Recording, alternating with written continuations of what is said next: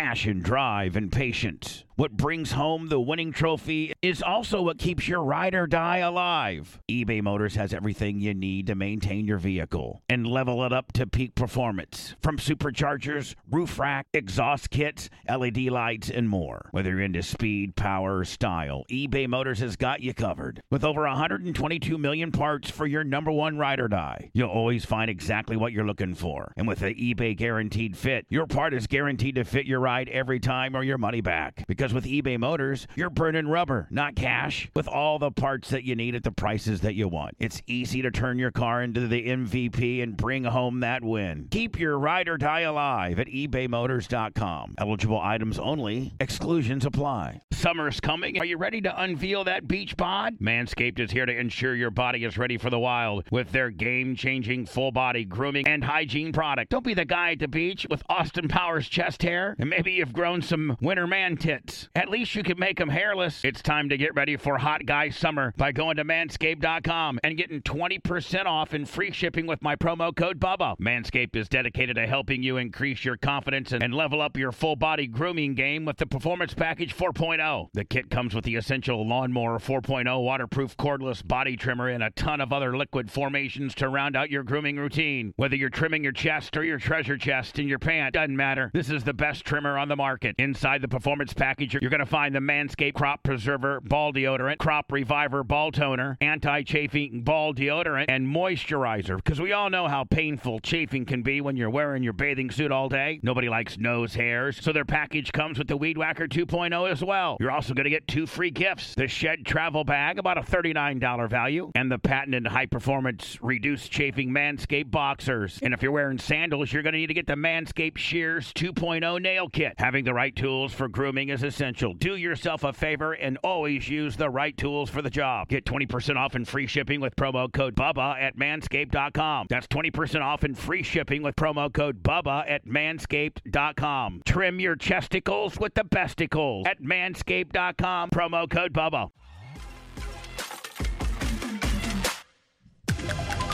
Welcome to the Anna Hummel Show. Happy Friday.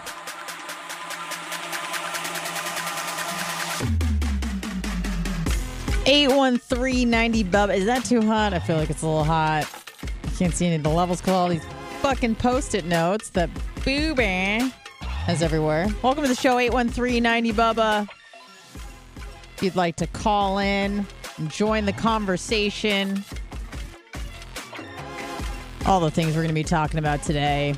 Some things we maybe missed on the main show. Some things I want to get into a little bit deeper. Obviously, I want to share my thoughts with you guys because I got a lot of thoughts. I got a lot of things that are on my mind. So we need to get into all of that.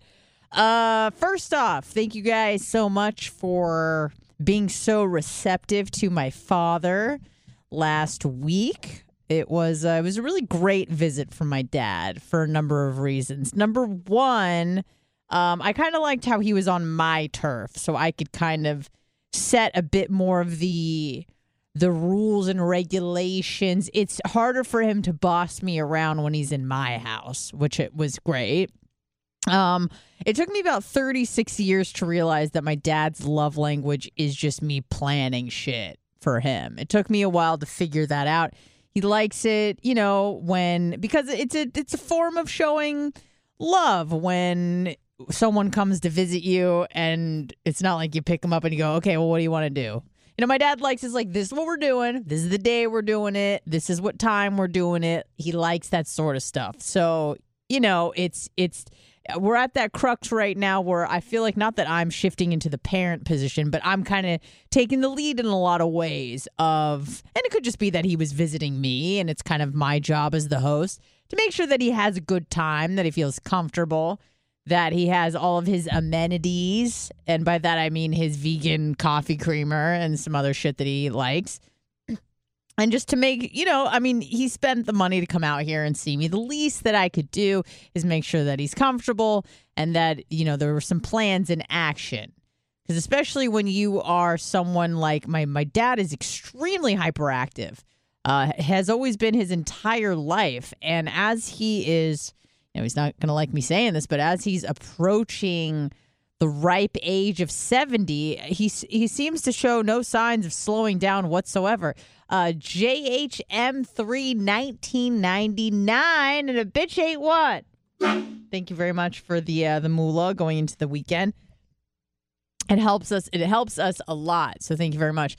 So we had a great time. We saw, you know, his coordinating plans with his cousin was somewhat challenging. His cousin is turning 85 next month, and he is dating a woman that is 35 years his junior.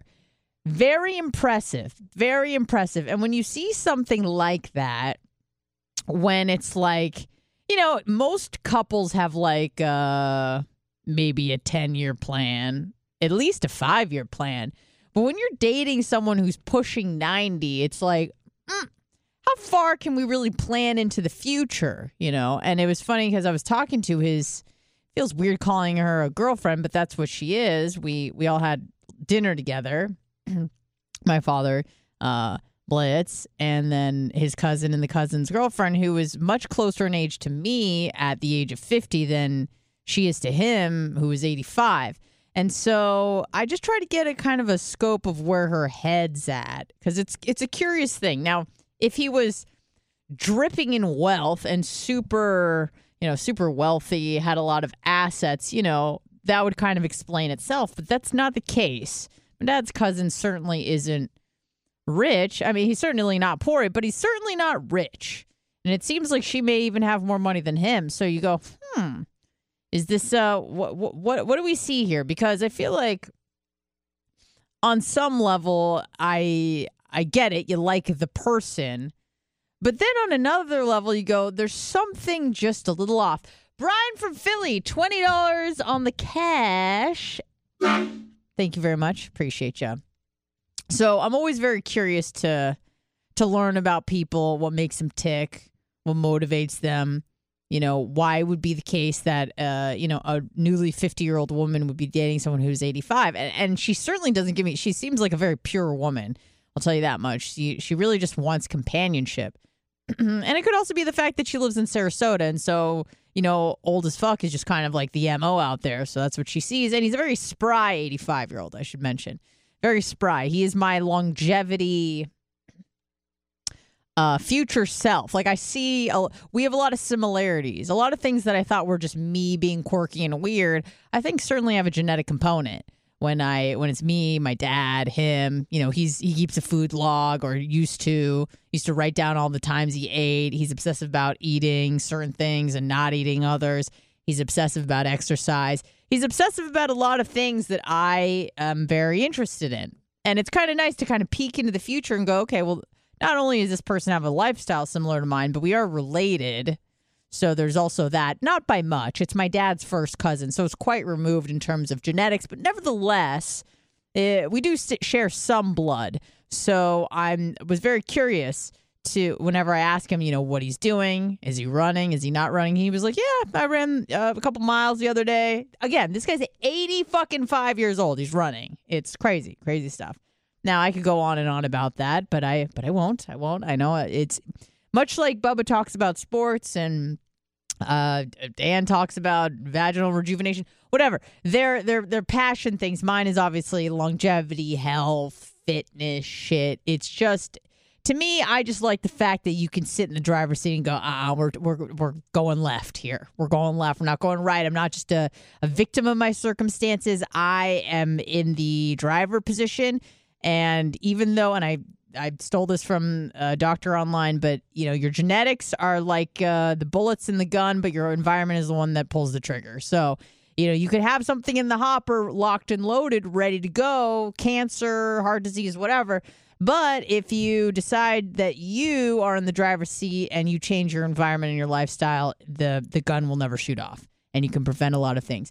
813-90 Bubba, I can't stay for too long because I am going to get the Botox, which is interesting because I had actually reached out to Jennifer to try to schedule an appointment with Dan And then the next day, Bubba's like, Anna, you need Botox. That's actually how he opened the show. And I went, damn, I do need Botox. It's bad. And this light is kind of forgiving. You can't really see my complexion close up, but it's bad and it's getting worse quickly, I noticed. Even in the last few months, I've noticed that certain lines are aggressively coming out, shadows and whatnot.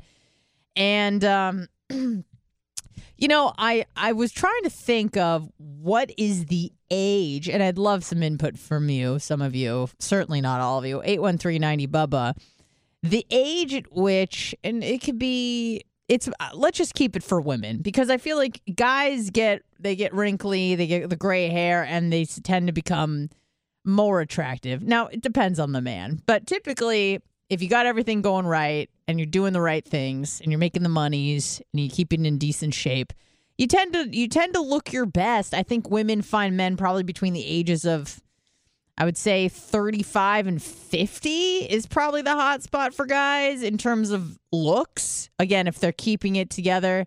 Because we can all recognize that a young 23-year-old Calvin Klein model is attractive. But even if I look at like a hot young guy, it's still like, you look like a boy. But then when you hit that age of like, let's say 30, 32, looking a little bit more esteemed like that, aging is like most women would find that to be appealing. And it's funny, even if nothing else is associated with it, even if I don't know anything about their finances or whatever, if they're in good shape and they got like a decent body, for some reason, as they get, even if they're past their athletic or their physical prime, they tend to just look better. I don't know. Maybe it's just a personal preference, or maybe it's that I'm getting older. Not quite sure. But for women, it seems like there's a point, and I was trying to think about what age that typically is, and I think it's around my age, between 34 to 36, is you stop just looking good.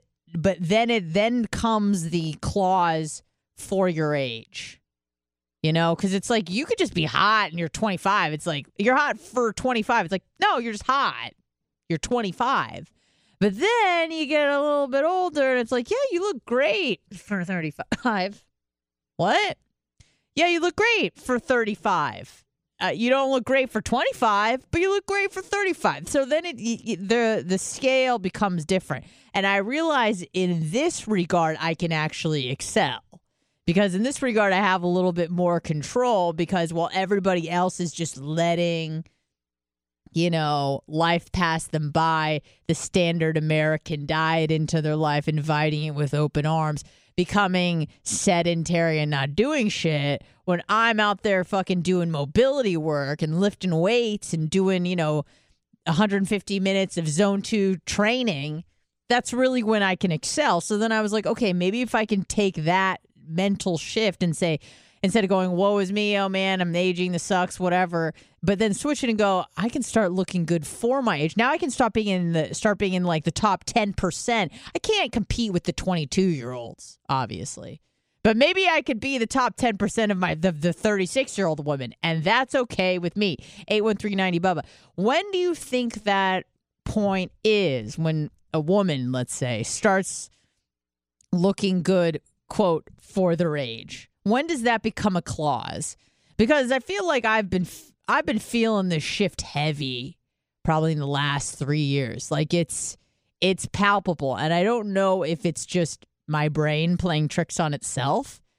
I would say probably not, because I am hypersensitive to a lot of things, mostly not being invited to parties, but among other things, very like sensitive to like the way that people treat me, approach me, the way that society views women, men, whatever, just how the fabric of society, it's so complex, but oftentimes we don't notice it because it's kind of like try explaining water to a fish. It's all around them. They know nothing else.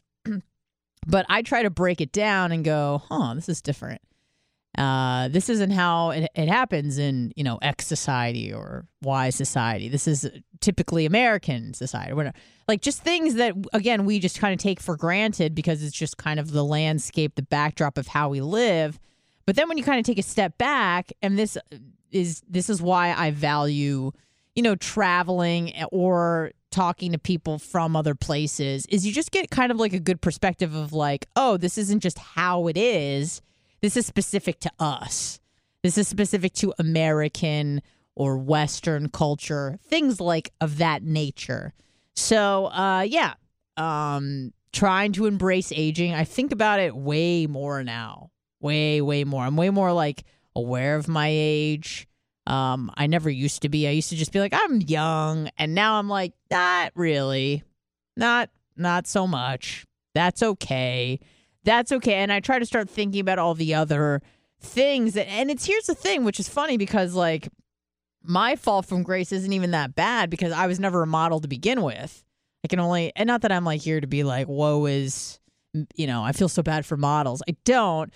But when you put all of your currency and value into looks or how you look or whatever, then when that goes away, sometimes that can be painful for some people. Now, again, if you were never like the hottest chick in the room to begin with, the fall from grace is much softer because you go, well, I never really relied on that anyways, or relied on it less than most and was forced to, you know, develop things like a personality or good habits or not being a total cunt.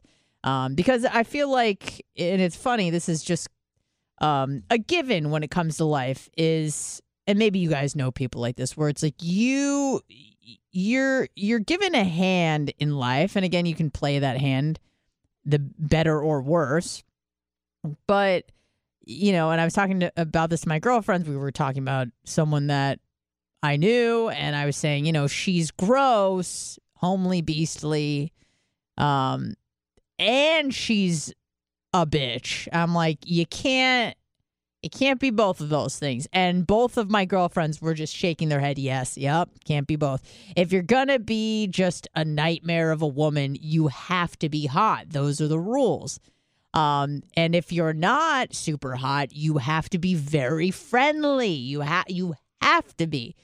But in rare occasions, you find both, like hot and super nice, like a Missy Hazlett, for example, where you're like, how are you this grounded? I don't get it. But then sometimes you find the opposite, which is obviously, you know, the worst combination, which is gross and just absolutely horrific as a human being. And you go, yeah, this is it. Well, you can't. You can't. This is a, you just shake your finger and you go, I don't have to take this from you. You know what I mean? Like when someone really, really gross and ugly is mean to you, you're like, I can't. I refuse to accept this behavior.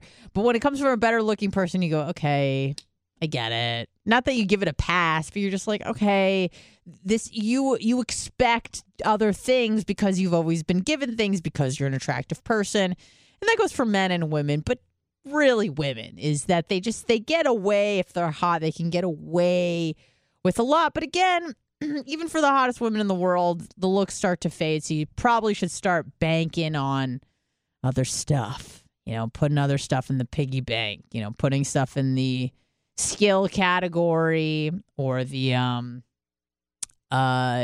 you know, baking, whatever. Not that that's really a skill, but things that you can acquire. Knowledge, wisdom, those sorts of things. It's important, I think, to try to work on yourself as a person outside of your looks, especially if you're an attractive person, because when it goes away, you go, oh, why? I got nothing left. And that's not good for anybody. 813-90 Bubba. And I feel like this has led me to, and not that I'm going to cut off all of my hair. Clearly, I'm not going to do that. And I'm really glad I have a whole week to think about it. But I was feeling very impulsive yesterday.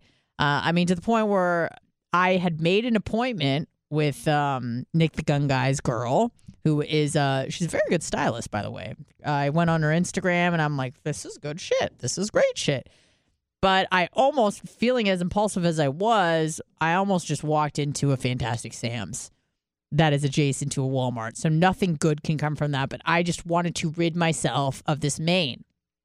And here's the thing. And this will kind of segue nicely into what we touched on earlier in the main show that I want to touch on now, which is like this need for novelty, you know, And even though I think I will look better with long hair, like almost certainly with longer hair than shorter hair, I'm willing to take the hit just for something fresh, something new. So when people are like, "Oh, you're going to look bad with short hair or worse with short hair," I'm like, you're probably right. I probably will look worse. That's, you know, typically not the goal. But also, I don't want to have to rely on my hair. I feel like I've had an emotional bond with my mane. I'm very, what's the non-religious equivalent of blessed? I'm very fortunate, lucky, if you will, that I have great hair, nice hair. It's unruly and it's Jewy, but it's like, it's good ass hair. It's thick, you know, it has a nice curl pattern when I take care of it. Oftentimes it looks like shit because that's lack of effort. Truly. But, you know, if I had decided to put a little bit more effort and maybe wash it once or twice more a week instead of, you know, I usually wash it like twice a week because it's just fucking annoying and you're not supposed to wash it every day. But, you know, it could look better if I tried, but it's good hair. It's stock good hair. I must admit. And because of that, I've definitely used it as it was like one of my highlighting features. You know, a lot of people, and sometimes if you're a woman, you may have a great rack or a great ass or a great face. But my hair was really kind of something that I leaned into. I was like, Anna with the hair. I had crazy hair. It's kind of like loosely part of my identity and how I present. But I just want to see what it's like without it, you know, and even if I look worse, and chances are I probably will not be able to pull off. Again, I'm not going for short hair, not going for a bob, but maybe a lob. And maybe it's going to be poofy and maybe it's going to look stupid. And it's funny because it's like, I was talking to my friend about this and she's very much in favor of impulsive changes when it comes to, you know, looks, you know, especially things that are not permanent. Maybe don't impulsively get a tattoo. Maybe don't impulsively get microblading on your eyebrows because that's also a tattoo. But if you want to get Botox or lip injections, all that stuff can be reversed, or a hair color or a haircut that can be maybe not immediately reversed, but with time it will change and it'll go back to how it was before. So I just think I want to see what it's like without the mane and see if I can just handle it. And maybe it's a weird challenge thing. I want change. I want novelty. And I think a lot of times that's really what people are after. They think it's about the hair, but it's not about the hair. It's about something new, something fresh. And that will segue nicely into our chat. I know it seems like everybody disagreed with me on the show. Which isn't unusual. That seems to happen from time to time, whether I talk about the death penalty or circumcision or religion, perhaps. But I do think sometimes sex isn't about sex. Sometimes I think it's about something else. And we'll get into that after I take this call so responsibly. Hello, who's this? Hi, it's Brian from York, Pennsylvania. How you doing? Hi, Brian from, did you say New York, Pennsylvania? York, Pennsylvania. York, excuse me. Welcome to the program. Right. Thank you for calling in. And what might be the nature of this call? Well, I have a curious question for you because you are of the Jewish descent, and I have some relatives who are Jewish. Yep. And the money and the finance part. I know you're very investigative and you analyze things and you go down these rabbit holes, and I like listening to you. I appreciate it. And I'm wondering where the origin of the Jews with the money and how, I guess for lack of a better term, how tight they are and how not willing to part with things and where that comes from. Yeah. Because it's really, it bothers me at times when I see some of my relatives. I'm like, perpetuating stereotypes. Is that what you're asking? Does it bother you when they are perpetuating their own stereotype? Is that what you're going to ask? Well, you could say it that way. Yeah, okay. I'm just wondering. I'm wondering where the root, the origin of this mentality comes from. Yeah, I've done a little bit of looking into regarding where that stereotype comes from. And by the way, like, stereotypes most of the time, more likely than not, it's not random that most of the time that you are correct. When you think about somebody and you're like, this person seems to be, again, I'm not saying anybody, but if you see someone looting or stealing or whatever, and you go, I think it might be, oh, okay. Or if you hear about a dog attack and you go, it's probably a pit bull, and then you're right like 80% of the time, you have a better chance of than absolute random of guessing correctly, and that's where stereotypes come into play. That doesn't mean that every Jew is cheap or frugal. But it's kind of a cultural thing to be a little bit tight with money. And did you want to stay on the line, or you want me to? You stay on the line. Sure, I'll stay on the line. I think it comes from Jews in the, I want to say in the maybe the Middle Ages, maybe at the beginning of the Renaissance. They were involved in money lending. I think that they were kind of blacklisted from most trades in Europe. And the only things that they were really able to get into was kind of being a middleman when it came to money. So they could take money, like hold on to it, loan it out to other people, make interest on it, and work that way. And that's how they were able to make a living, because they weren't allowed in a lot of parts of standard society, as far as I recall. And so when you look at, like, say, the origin of the Rothschilds, okay, I believe the Rothschilds originally were from Frankfurt, Germany, if I think that's correct. They were involved in money lending. So they'd collect coins from people, hold on to it, and then before they knew it, they were working with royalty, nobility, lending money to these people because they were pretty much ousted from every other trade in much of standard society.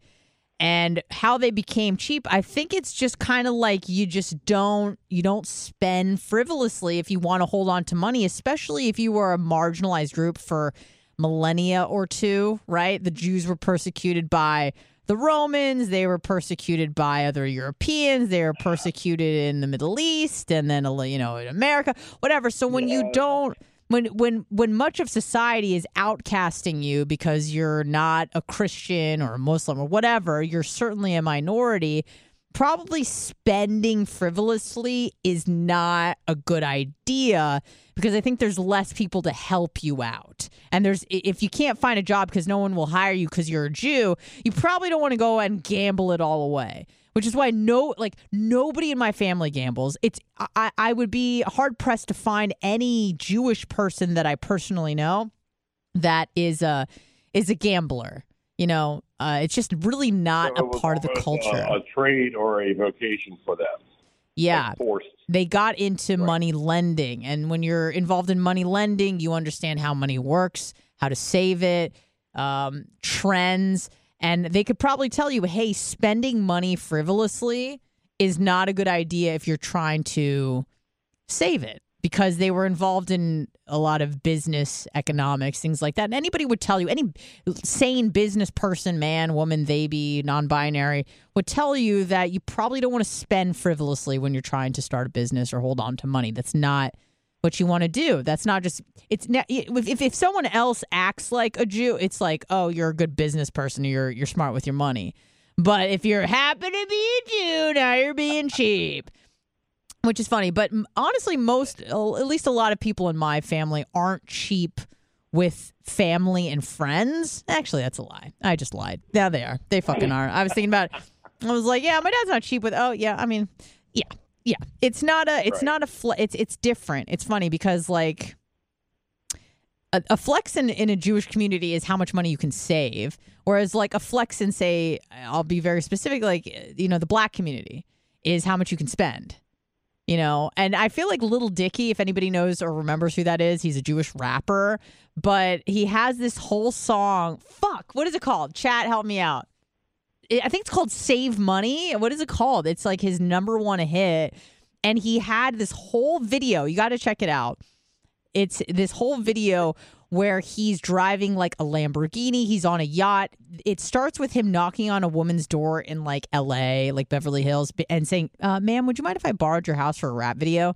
And she's like, yeah, okay, sure. And so he's just renting everything. Everything is like pro bono, free advertising. And it was this like crazy video where he's in a Lamborghini, he's on a yacht, he's in a mansion, and he paid $0 for it. I think it's just called Save Money. Save Dat Money. Thank you. Check up Save Dat Money by Lil Dickie. It's a great video. And then if you really listen to the lyrics, he's like, yeah, you know, hip hop culture is, you know, flexing by spending money. He's like, Jewish culture is flexing by saving. So, and then you look at all the people who have money, and who are they? Jews who save their money. So it's just like it's like a cultural thing where it's like, hey, if you want to do well and have intergenerational wealth, you can't spend frivolously. You've got to be kind of smart with your money. And a lot of that is taking risk, for sure. Like, ask George Soros, who's, you know, lost and gained hundreds of millions of dollars. But at the end of the day, you know, the guy knew what he was doing. Yeah. George Soros. Yeah. Yeah. I didn't want to bring it there, but kind of. Yeah. So I think that's how it started. Back to the Middle Ages. Like, yeah. Like 9th, 10th century kind of thing. Yeah. Huh.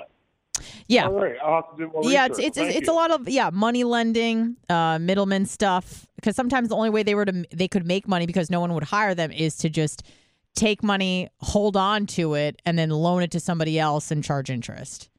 So, you know, but then they took that niche and they ran with it, and look where we are today. Just killing it. Killing it. All right. Thank you. All right. Have a good one. All right. Bye-bye. Thank you. Hello. Who's this? Anna Hummel is Joe the Supermarket. Oh, what's up, Joe? You were so great last week. What a great sport you were. Thank you so much. And I was kind of telling you, if I could have heard him, our conversation would have been so much better. Because as I listened to it back, I'm like, yeah, he's asking me direct questions I didn't hear. And I'm like, I would have responded so much differently. Yeah, he wasn't great with the mic in terms of being consistent. He was like, and then I'm like, Dad, stay on the mic the same way. And then he kept opening the water bottle, which would drive me fucking crazy. I'm like, Dad, you can't do that on the mic. It sounds horrible. But anyways. There was a guy up here in our area in Massachusetts where one of his gimmicks at 3 o'clock in the afternoon on his little talk radio program, he would crack a can. Yeah. As loud and obnoxious as you can get that whole crack. And that was his gimmick. Yeah. But that's whack. That's not why I called. Anyways, why I called was because you was talking before about how men appeal to women and their ages and whatnot. Yeah. Now, ever since my adult life was always about like low 20s, like even the past couple girlfriends I had, I met them at 19 and then they went on to be my girlfriend 20, 21, and then not so much after that. But I've changed. Now I feel like I never saw where I could be into an older than that. And my top three women are you, Maria Guatemala, and Birch Creek. None of you is 20. No. So, but I mean, like, how many 20-year-olds do you even know? And I'm sure you could still look at a picture of a 20-year-old and go, yeah, that's a hot chick. Right? Yeah, but this is, I mean, I barely have anything in common with somebody who's 30. So to think that I would even have anything to do, the want to have anything to do with somebody who's 20 right now is ridiculous. I understand. And sometimes the people you want to fuck the most are not the ones you want to be in a relationship with the most. I understand those two things can be different. Fucking a 20-year-old now, by comparison to someone with great experience, don't we want to have fun when we fuck? It's not just about what you're looking at. I mean, again, I'm not a guy, so it's kind of hard for me to tell, but I do think that, like, sexual attractiveness is very important. You know, not necessarily... You know, if she's got all the skills, because then if she's got all the skills, you go, how many people has this girl been with? I don't even know. I think a lot of it has to do. Yeah, go ahead. You might bust early if she's too attractive. Right, but that's on you. That's not on her. You can't be like, oh, you're too high. You're going to make me bust too early. Yeah, don't bring that. Don't use that as a pickup line. Be like, I prefer you because I feel like I won't bust too quickly with you, you old bitch. So. Hey, I've used it as a pickup line. I'm sure you have. Well, not really, but I mean, hey, relax. I said, what the hell did I say? I said, man, I want to last 2 minutes with you. Yeah. And then I didn't. You didn't. So okay. That's great. Yeah. But regardless, moving forward, yeah. I also wanted to say that it's nice to have somebody that you communicate with, too. and have good conversation. Like, for example, you have a boyfriend. I do, yes. And I would never come at you anyways, because logically I'm never even going to meet you in person. Right. Maybe I'll get healed. Maybe I'll fly to Tampa and maybe I'll go to Barb. You know what I mean? Maybe I'll never walk again. Who knows? Right. But the point is, I could still tell you as a man, you are beautiful. Like, oh, thanks, and there's sometimes you're more beautiful than the other. And I said one thing in chat today. I said that when you have an awesome, exciting, bubbly attitude, like Babyface coined the term yesterday, baby voice. Yeah. Like, I couldn't put a name on that voice you do, and I think it's hilarious. It makes you smile and laugh out loud all the time. But even just you right now, for some reason, when you look face on into the camera as opposed from the side, and you got your hair up and you can see the total two different colors. Like, you can see the dark on the top, and then you can see up in the bottom of the ponytail. Yeah. Mm-hmm. You can see the light color. Yeah. It's just awesome. Your skin tone, awesome. No, that's real. That's the ring light. That's the fry light on my face. I mean, thank you. I should just take the compliment and run.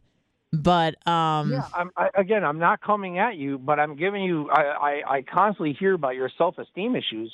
And you have no reason to have any self-esteem issues whatsoever. Oh. On top of your looks, you're brilliant. On top of your brilliance, you can communicate. On top of your communication, you can read things to people. Dang, I really need to keep you in my pocket. I don't hear, like, I joke about, listen, the baby voice, if I'm being honest, is really nothing more than just a manipulation tactic, to be honest with you. When I feel like I'm in hot water or something, it's better to, you don't, sometimes you got to look at the situation. You go, do I bowl through this like a bowl in a China shop, or do I baby face? And sometimes you got to use the cards you have in your back pocket. And I go, okay, well, I'm a chick. And if I just like kind of like baby face and I like my high pitched voice, it's just trying to manipulate the situation so people aren't mad at me. That's really what it is, if I'm being honest.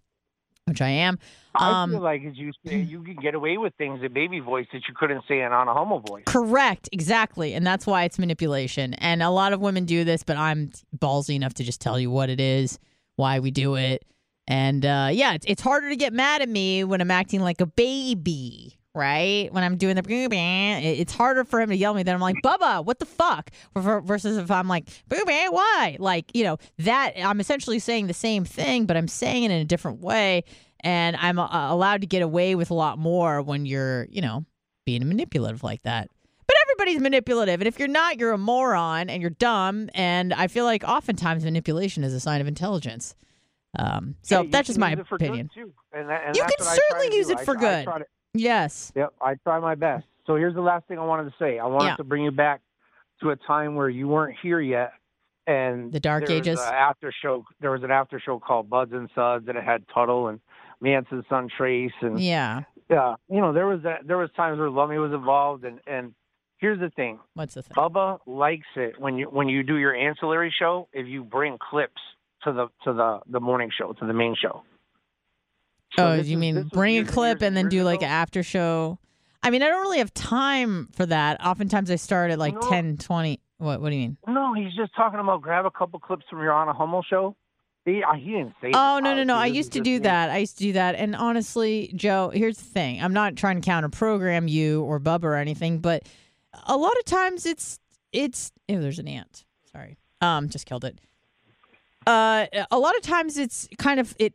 forced in. Like, I used to do that when Seth and I would do a show, or when Lummi and I would do a show, and I was told to bring clips, and then it was like, Bubba would have to stop the flow of the show and be like, and then yesterday on a show, and then I'd play something completely a non sequitur. We weren't talking about it, some offbeat bullshit that I'm rambling on about, and he has to then be like, great, anyways, moving on.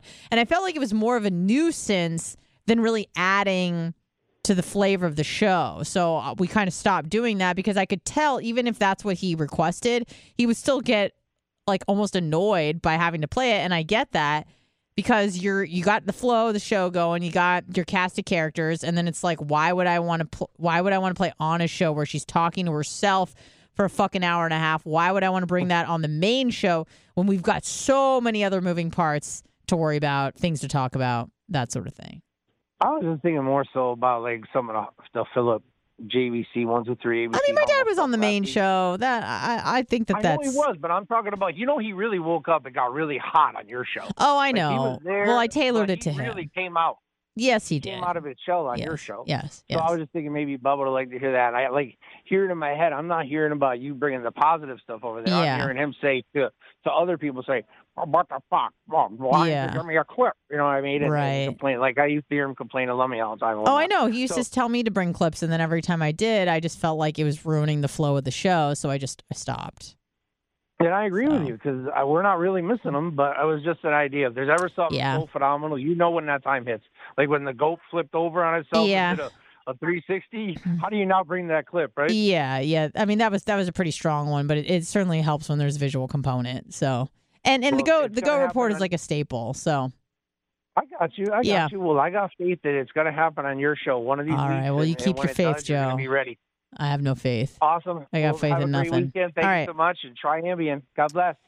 God bless. It's funny you mention Ambien. And I know Brian from Philly has personally come up to me and advised heavily against it, which makes me want to try it more.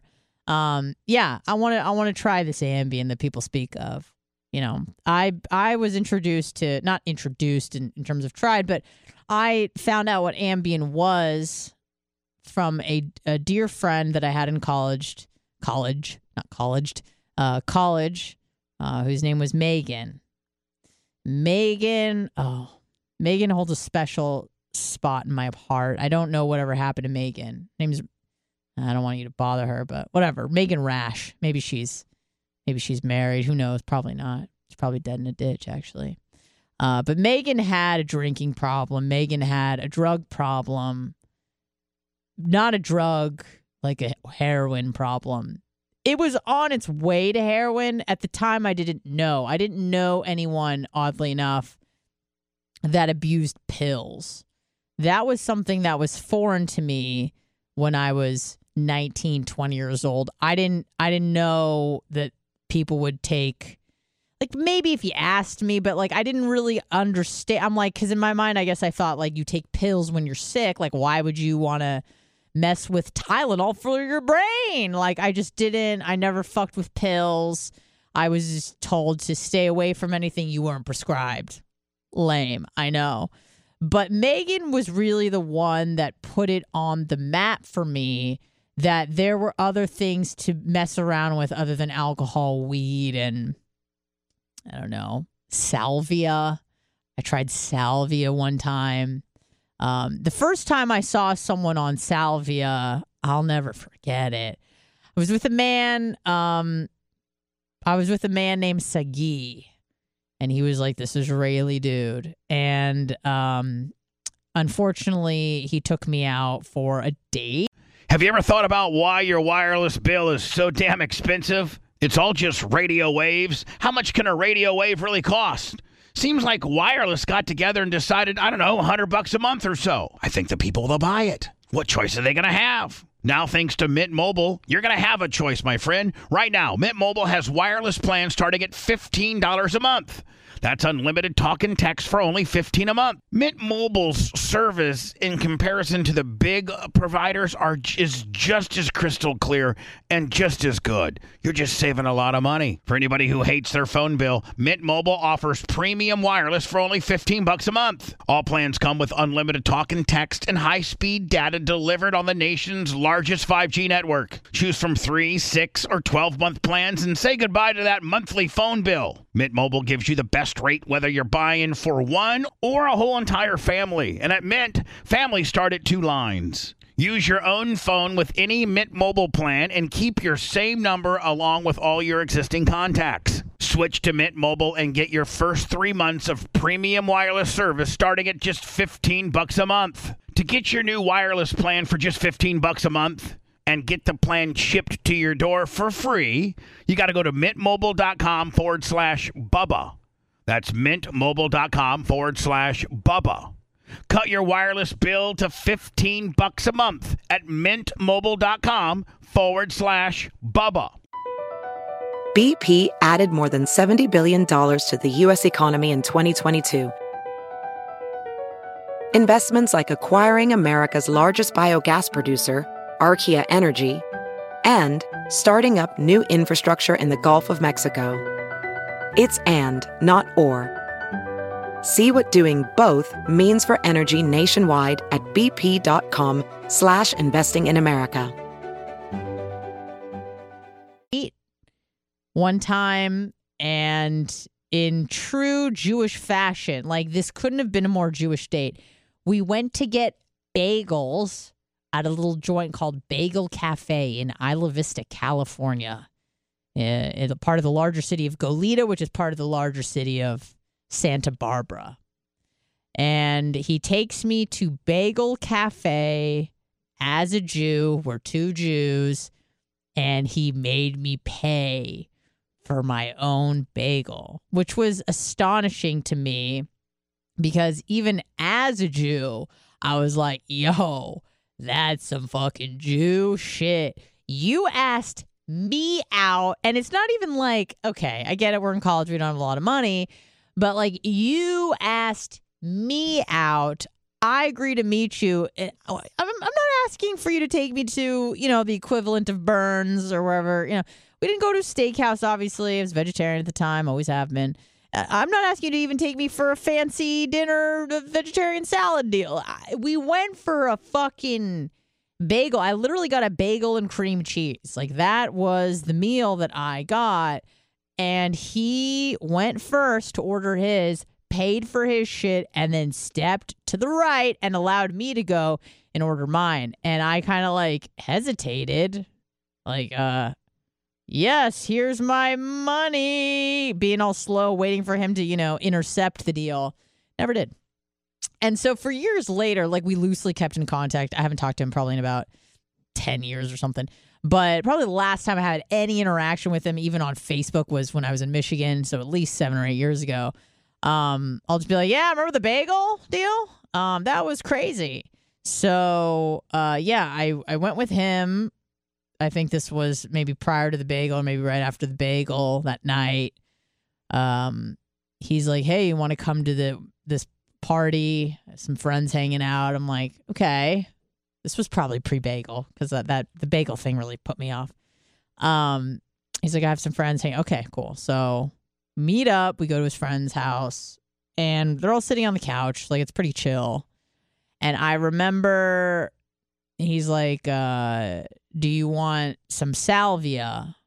And I'm like, saliva? I'm unfamiliar with this substance you're offering me. And his friend's like, I'll take it. I'm like, okay, I don't know what the fuck that is, so I'm gonna pass on the deal. Kind of like I passed on the, you know, wait for someone else to take it, see what happens to them. That's kind of my MO. That's how I am with drugs. If I don't have a fentanyl testing strip, I did this a few months ago, bought a bunch of Molly. I'm not going to lie. Maybe I'm kidding. Maybe I'm not. And I didn't have any fentanyl testing strips, bought a bunch of Molly because maybe I went to a concert and the experience could be enhanced if I had some drugs. So maybe I bought some drugs, allegedly. I don't know. And maybe allegedly I didn't have any fentanyl testing strips. And allegedly I had a friend who was like, do you want me to be your fentanyl testing strip? And allegedly I was like, yeah, that'd be great. And allegedly he took a bunch of Molly and allegedly he was totally fine. And then allegedly I was like, cool, it's good. And then I took a bunch of Molly too, allegedly. So that's just kind of my MO. Let someone else take it, see what happens to them, and then proceed. So we go to this little party, get together, hang thing, and they offer me salvia. I politely decline. And one of the guys on the couch decides to take a nice big hit of salvia. And probably in about 60 seconds, he was on all fours and barking. He was barking like a dog. So I was like, well, glad I didn't take that. That would have been awkward on a first date or a second date for me to be like, yeah, I'll have some salvia. So I was like, yeah, I'm really glad I passed. And then what was really funny is that after that incident, you know, the guy kind of comes to this. If you're unfamiliar with salvia, and to be honest with you, I don't know much about it. At the time in California, it was legal. It somehow, I mean, marijuana just makes you kind of silly. Makes you maybe a little sleepy, chilled out. Salvia makes you bark like a dog, and for some reason, that was perfectly legal. No problem. So, and you can get it for different, you can get it different potencies, you know, at your local head shop. I looked into it after the salvia experience because I was like, how the fuck do you just buy this shit? Apparently you could. I don't know the situation now with salvia. Maybe they caught on and go, oh, maybe this is not good for society. But I remember sitting there, the guy's barking like a dog. He comes to, his friends are laughing, you know, they're poking fun at him. They're like hitting him, you know, just being like boys, being silly boys. And then someone again decided, Anna, would you like to go next? And I'm like, you know what? As much as I would like to bark like a dog in front of people I met 20 minutes ago, I think I am good. Pass the Smirnoff Ice, please, and thank you. So, forgot where I was going with this. Oh, yeah, Megan Rash. Dear Megan. Megan holds a sweet spot in my heart because Megan was really the one that introduced me to, you know, prescription pills, things that were legal, but she was taking them illegally, which is a cute flex. You know, it's not like cocaine where you can really get it. Yeah, I know in some cases, like in surgical situations, they use cocaine to like numb stuff, whatever. But no one is really, I don't think, and I could be wrong, but no one is really prescribing cocaine, like snorting off a mirror for medicinal reasons. You know, I don't think any physician is allowed to do that. But I remember she told me that, she came over one night. She was mostly friends with my roommates, so I'd see her frequently. And one time she was sitting on the couch and she just looked fucked up. So in my mind, there was really only you were high and you were drunk. Like those, in my mind, those were the only two options because I wasn't exposed to drugs as a kid. I was had a very, I don't want to say privileged. I was just very fortunate. I grew up in a two-parent home. I had hobbies. My parents had not a lot of money. We were middle class, but we were very comfortable, you know, and if there was ever a problem, like grandparents would step in and there'd be money. Like there was always, I had plenty, never went a day without, you know. I did a lot of sports. I always had... you know, I did a lot of dance team stuff, and my parents could afford all the costumes and the workout wear, and I never had a crowdfund for some bullshit. So I was very lucky in that way. So I was not accustomed to people abusing drugs in my life, and by the time I got to college, I really only thought that there were two drugs. I knew there were more, but in my mind, I'm like, well, you know, maybe you're doing heroin if you're, you know, a junkie on the side of the road, but any normal person who got into a University of California school, whatever it may be, is, you know, solid enough not to be addicted to any drugs that would really do some serious damage to them.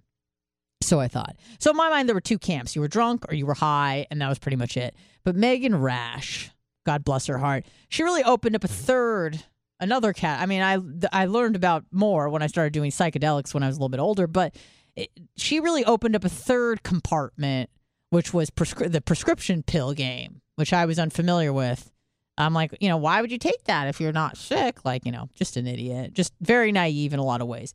Not even naive. It was just like I was unexposed. I just didn't know. I guess ignorant is a better word. It wasn't like I thought everything was daisies and roses. I just didn't know people did that shit. So I remember Megan came over one day and she sunk into the couch. And I'm like, wow, are you really high and really drunk? And she's like, no. I'm like, well, you're acting weird. She goes, I'm on Ambien. I'm like, what the fuck is that? What is that? Will you show it to me? You know, of course she ate them all. So no, she didn't have any on her. But she just said, I remember she was like, it's sleep medication. But if you can fight through the urge to sleep on the other side... is a cool experience, is a pretty cool high, but you got to fight the sleep. I'm like, that sounds horrible. I'm like, so you're really tired. You force yourself to stay up, and then there's a line you cross, and all of a sudden it's like this real euphoric, cool high. And I just went, noted. Now, Megan had some bad nights at our house. Again, she didn't live there, but Megan, she was a sweet girl, and she had quite a great sense of humor. She was a little bit on the portly side, but it was one of the things I liked most about her. She wasn't a threat. she wasn't going after guys. The girls that I lived with were quite attractive, and, you know, I'd like to say that I was in the bottom sector of that group, but still an attractive young girl. Megan wasn't. And so I felt she wasn't a threat. I didn't mind her being around, and she was funny, and she laughed at my jokes. And that's really all you can want from a friend, a person around you. And one night, Megan had a little bit too much Jaeger. And by a little bit too much, I mean she had a whole bottle. I don't know if it's a fifth or what the fuck it is, but she drank all of the Jaeger. And I remember vividly coming home. I lied. I had some sort of a dance tea. I used to do dance, for those that don't know. There's a lot of parts of my history that are, you know, most people don't know about. I mean, I can get in. I tried out for the Laker girls. I know, crazy shit. But did dance team in high school, did collegiate dance team.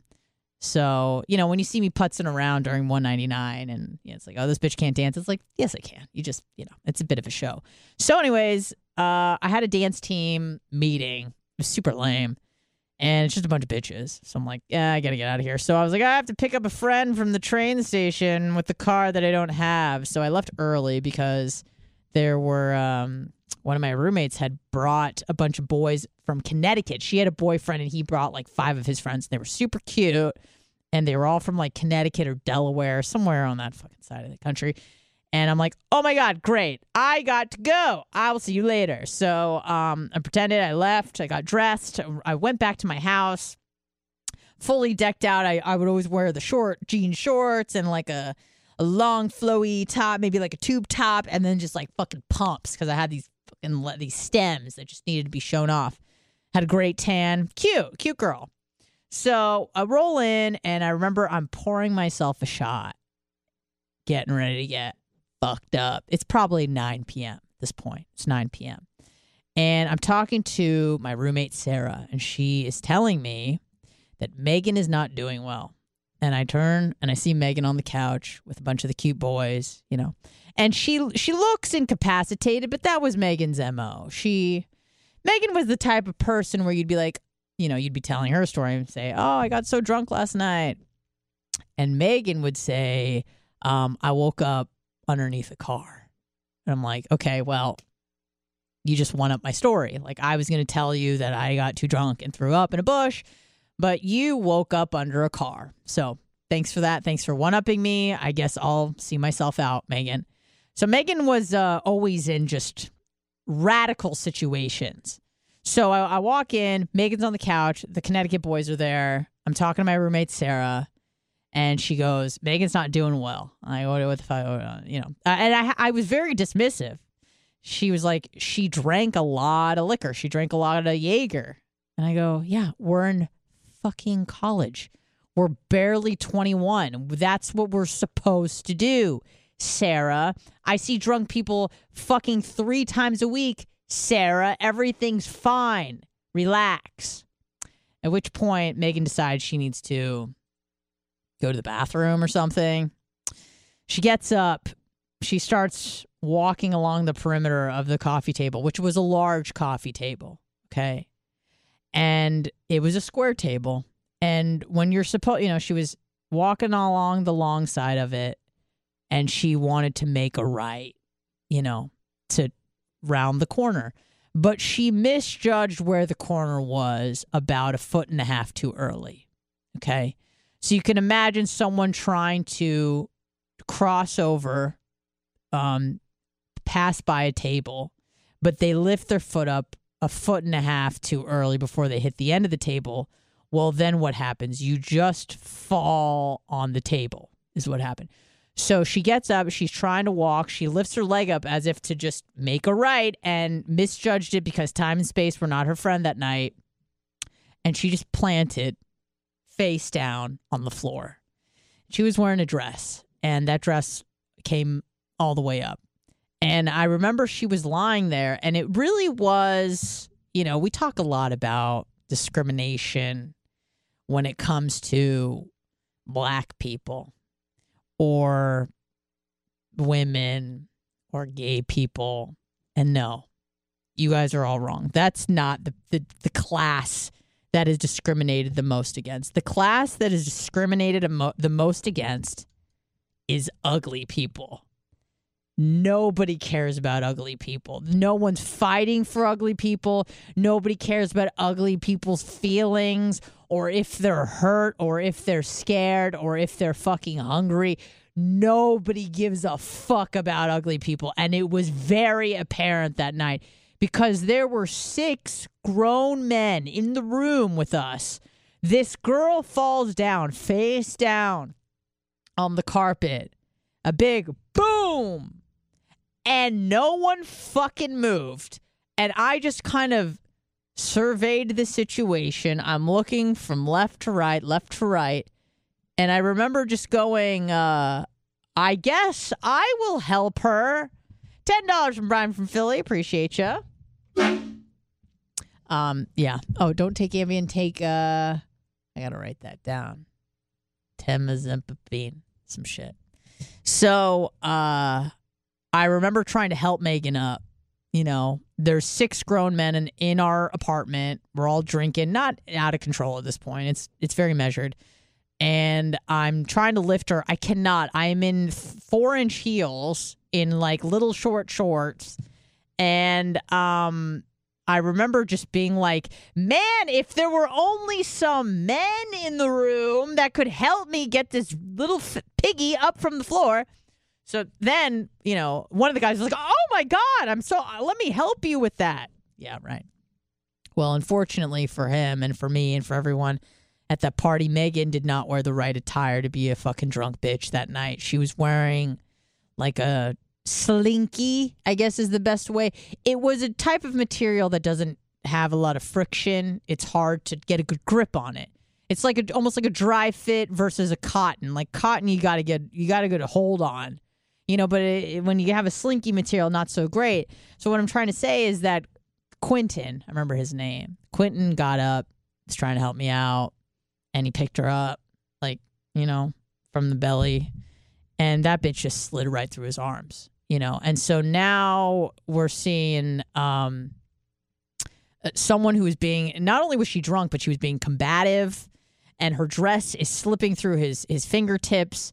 And I remember along with the dress coming up, the panties were coming down. And not only were they coming down, but they were also like getting wet. Like she was getting a front wedgie, like a front butt. And all you saw was belly and pubes.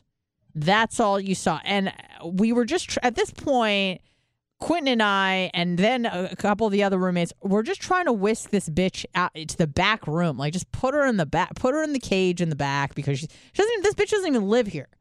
But we're just trying to get her to the back, and she's like trench war crawling, you know, and just being combative. She's not really saying words. She's kind of playing a Pentecostal, you know, speaking in tongues sort of a deal.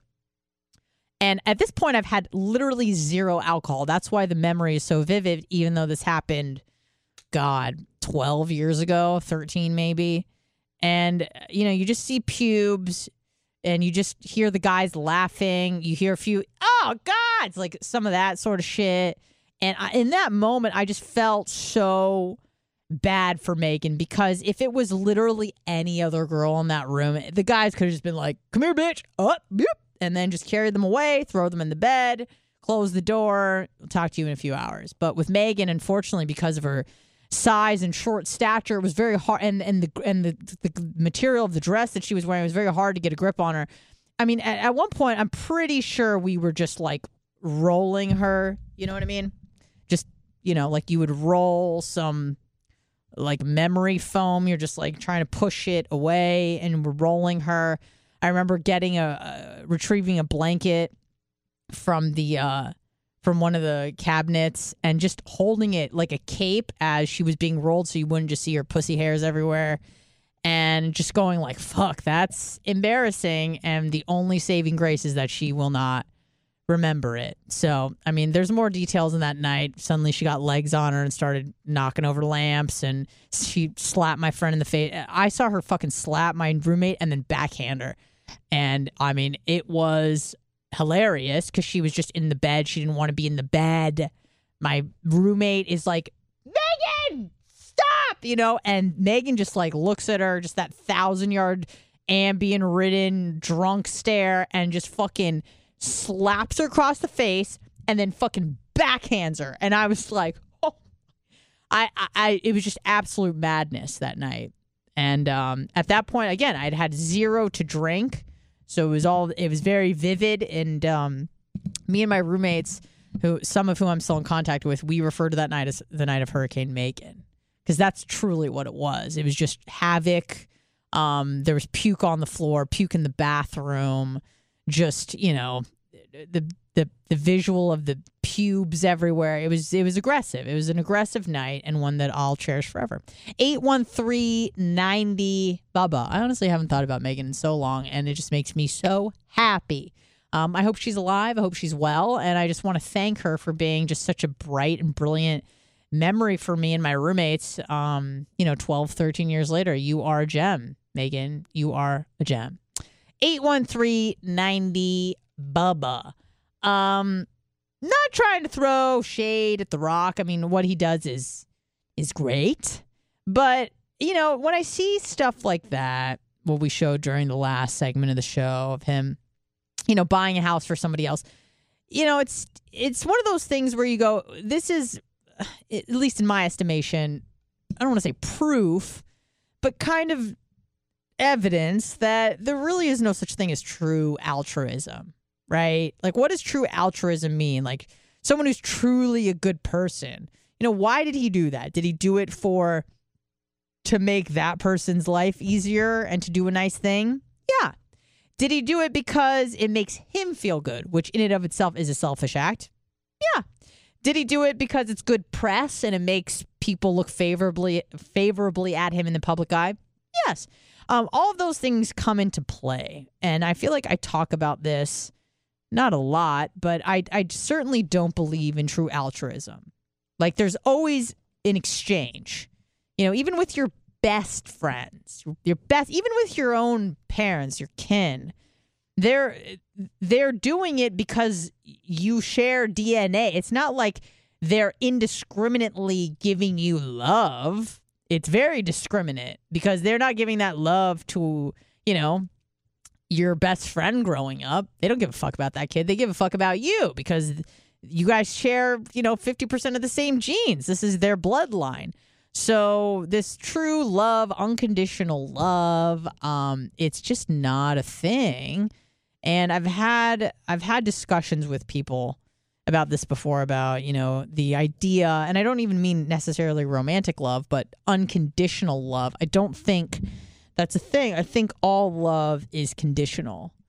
I'm trying to think of the purest form, I guess, of unconditional love, if we were to talk about that, is probably the love between a parent and a child. But even that is conditional on the basis of, you know, you are related, for example. You know, it's like you hear about these horror stories. Hell yeah, Bubba Life, $4.99 and Bitch 81. I appreciate you. Stay on that Anytime Fitness game. I like it. You know, you hear about these horror stories of these men who... they think a child is theirs their whole life, and then come to find out when the kid's like 18 or even later, you know, they take a DNA test or something. It's usually like a medical thing that comes up and turns out the kid's not theirs. I feel like at that point, when it's 25 years in, it's hard not to conceive of otherwise, just because it's ingrained so much that that's your child. But I feel like if a child were born, if there was an infant, and even if you got attached to that infant for like a year, if you then found out that it didn't belong to you, I feel like there would be a shift in how you viewed that child and essentially your amount of love that you had for that child. Because at that point, it's just somebody's kid that's not yours. So unless there is an intentional reason for doing that, like adoption, where you're like, I know this kid isn't mine. I can't have my own kids, or I want to adopt because there's plenty of children that need a home, blah, blah, blah. At that point, I do believe that, you know, you can love that child. But if that child grew up to be Jeffrey Dahmer, there might be an argument for you to suspend some of that love, or divorce yourself from some of that love and go, I don't know. I love you less now, I think, since you murdered and ate people. So I do think that all love is conditional, especially between friends, especially between romantic partners. Many people fall out of love, or they say it's unconditional love. Well, I think that that might be some bullshit. Unconditional love isn't romantic to me in any way, where it's like, okay, we're married now. Now I can just do whatever the fuck I want.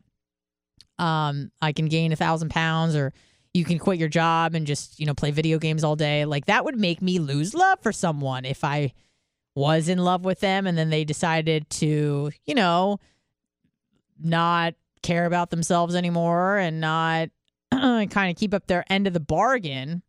It kind of reminds me of an employment situation. I used to work at a tavern, Dooley's Tavern in Sterling Heights, Michigan. If you're familiar with that area, it's horrible. No, it's not that bad. But anyways, I worked there before I was fired for stealing lettuce. And anyways, my manager there was also, or previously was, a manager at Hooters. And he had some fucking crazy stories, the Hooters stories.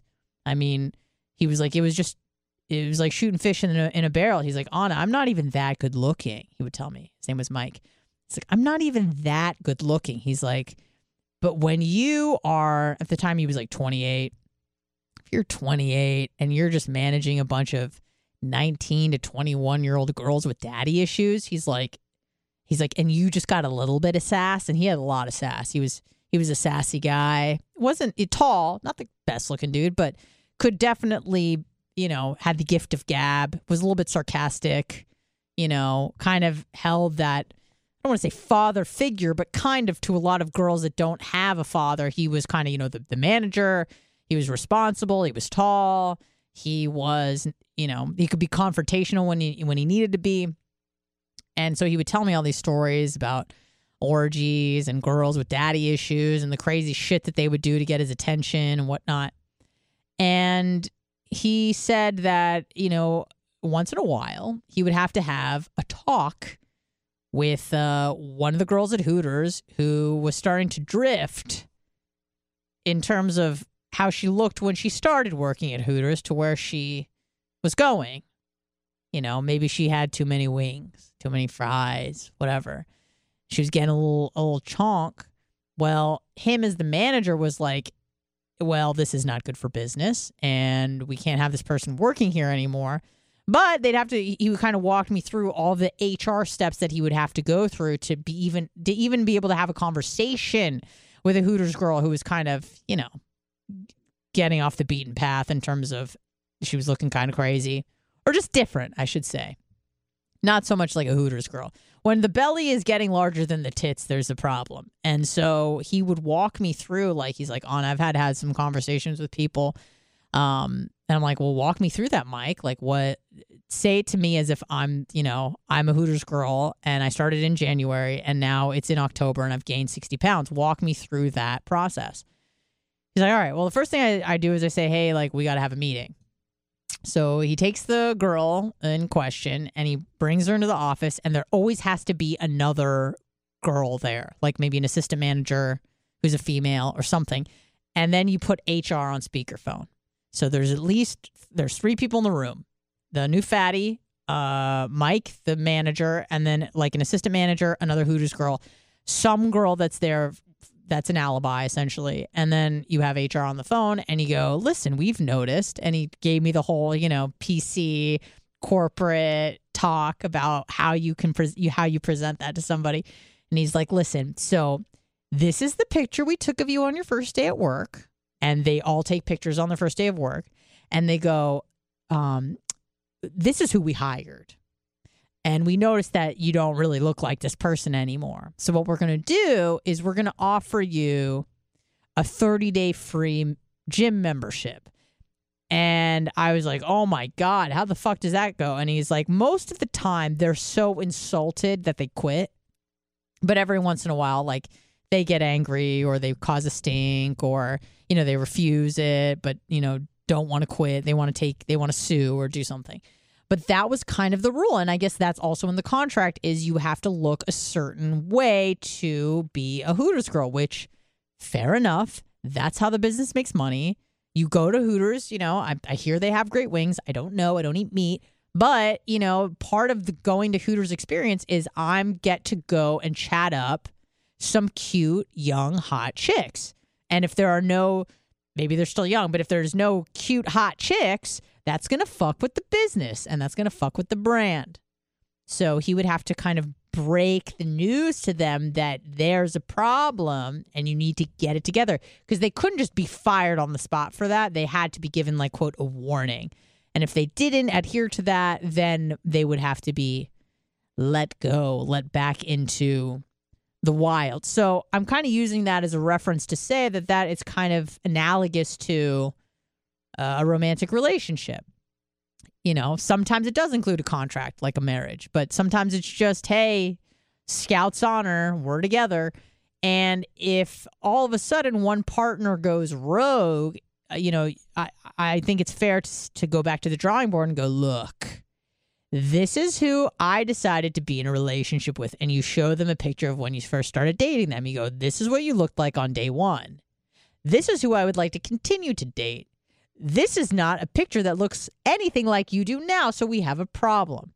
And that doesn't just go with looks, but that also goes with, you know, jobs, you know, especially for women. It's like, hey, you had a six-figure paying job, and then now you don't, and that's a problem. Now, here's the thing. When it comes to looks or even money, you don't just bail on the first bump in the road. You know, she had a bad week at work. She's eaten a lot of Oreos, which are a very overrated cookie, by the way, extremely overrated. They're not good by themselves even. They have to, Oreos are really only good as a topping. They're in addition to ice cream or a cake or something that's better than the Oreo. It enhances that, but it certainly is not good on its own. That's just my personal opinion. Hot take. But, you know, if you go, hey, there's a bump in the road, you lost your job or you started gaining weight, no problem. You have to bring it up, and it's uncomfortable, but you have to bring it up, and you go, listen, I just want to make sure that you're good. Everything's okay with the mentals and the chickens. I'm not going to bail, but I'm just letting you know I'm a little maybe concerned about some things. And then as that progresses and gets worse, it's fair to say, look, second warning, this is starting to become a problem for me. It's starting to interfere with my attraction for you in some regard, you know. You can still reverse course, but I just want to let you know that this is a problem. And then if that progresses, you know, there's no really right answer on how many warnings you can give someone. But if you keep bringing up a topic and that person is refusing to change, you know, they're refusing to, you know, snap it back into shape, or they're refusing to get a job, or they're just playing video games, or, you know, they're deviating from the person that you initially started the relationship with. I think it's fair to go, listen, as much as I would like to say that this is unconditional love, it's very much conditional love, and I just can't do it with you anymore because this is just not what I signed up for. So in that way, I think that all love, especially, I would say that the strongest argument for unconditional love is obviously between a parent and a child. But beyond that, I think everything is very conditional. That's why a lot of marriages end, because the conditions change for whatever reason. You know, it was conditional on us being monogamous. And look at you being not monogamous. This is a problem for me. The conditions have changed. You know, not to say you can snap your fingers and not love someone anymore, but you can at least choose not to be with them. And then, you know, with time, that usually breeds indifference, which I don't know if you are a fan of The Lumineers. I do love the band The Lumineers. They're hard lefties, but fuck, they make great folk music. And there's a line in one of the Lumineers songs, and it struck me during my last breakup, which was interesting, is he said that the opposite of love is not hate, it's indifference. And I was like, bingo. Like, that really resonated with me, because it's not about, like, me not loving you. The opposite of that is not me hating you, because there's still a lot of emotion there. I still carry. If you hate someone, you care. There's you're invested emotionally, but the opposite of love is when you don't give a fuck anymore. That's always the goal after a breakup. It's not to just hate them and resent them and have them live rent-free in your head. The goal is to feel completely numb when you think of them. Like there's no emotional, like internal response. You don't get upset. You don't get sad. You just go, yeah, it's just a fucking person I used to know. No problem there. No problem there. 81390 Bubba. Sorry, there were some calls that came in and I didn't take them. But yeah, if you have any comments on conditional love, unconditional affection or love, whatever you want to call it, I definitely think that it's something that, you know, we've romanticized that, you know, you could just love someone no matter what, you ride or die. And listen, like you could be loyal as fuck. But I just feel like everything has conditions. And if you don't have conditions, you have no boundaries. And if you have no boundaries, then, you know, much like a country, you got no borders, you got no country, you got no boundaries, you got no self-respect. So unfortunately, self-preservation, it always has to come first, as much as you would want to love the person and be with them. But you're like, hey, the person I started dating was not addicted to heroin. That's not what I signed up for. So I would love to stay and needle up with you. But unfortunately, it's time for me to go be somebody and live my life. So I feel like those are grounds for, you know, terminating a relationship, not being friends with somebody. And it can be very painful because maybe you have a lot of history with this person. Maybe you even have children with this person. But at the end of the day, folks, life is so short, right? We don't have a lot of time on this planet. You probably don't want to be spending it with someone using what Matthew Hussey calls the one-day wager, which is maybe, hopefully, one day this person will change, even though they've shown no evidence of any sort of intention to change or do something different. You just keep hoping for the best. I don't think that's a good bet. Even an experienced gambler would tell you that's not a good bet, and the house always wins. So with that, I'll leave you. Thank you so much for listening to me ramble on. Let's get those YouTube numbers up. We're at 90.3K subscribers. I'd love to see it be 91, 92 when I return on Monday. Thank you guys so much. Brian from Philly, Bubba Light, JMP Morgan, whoever donated money, I appreciate you so much. Let me get your name. Stand by. I'm getting your fucking name, buddy. Beep, beep, beep. Brian from Philly, JHM3 for the 1999. I appreciate you all. Have a great weekend. I'll see you on the other side. Goodbye.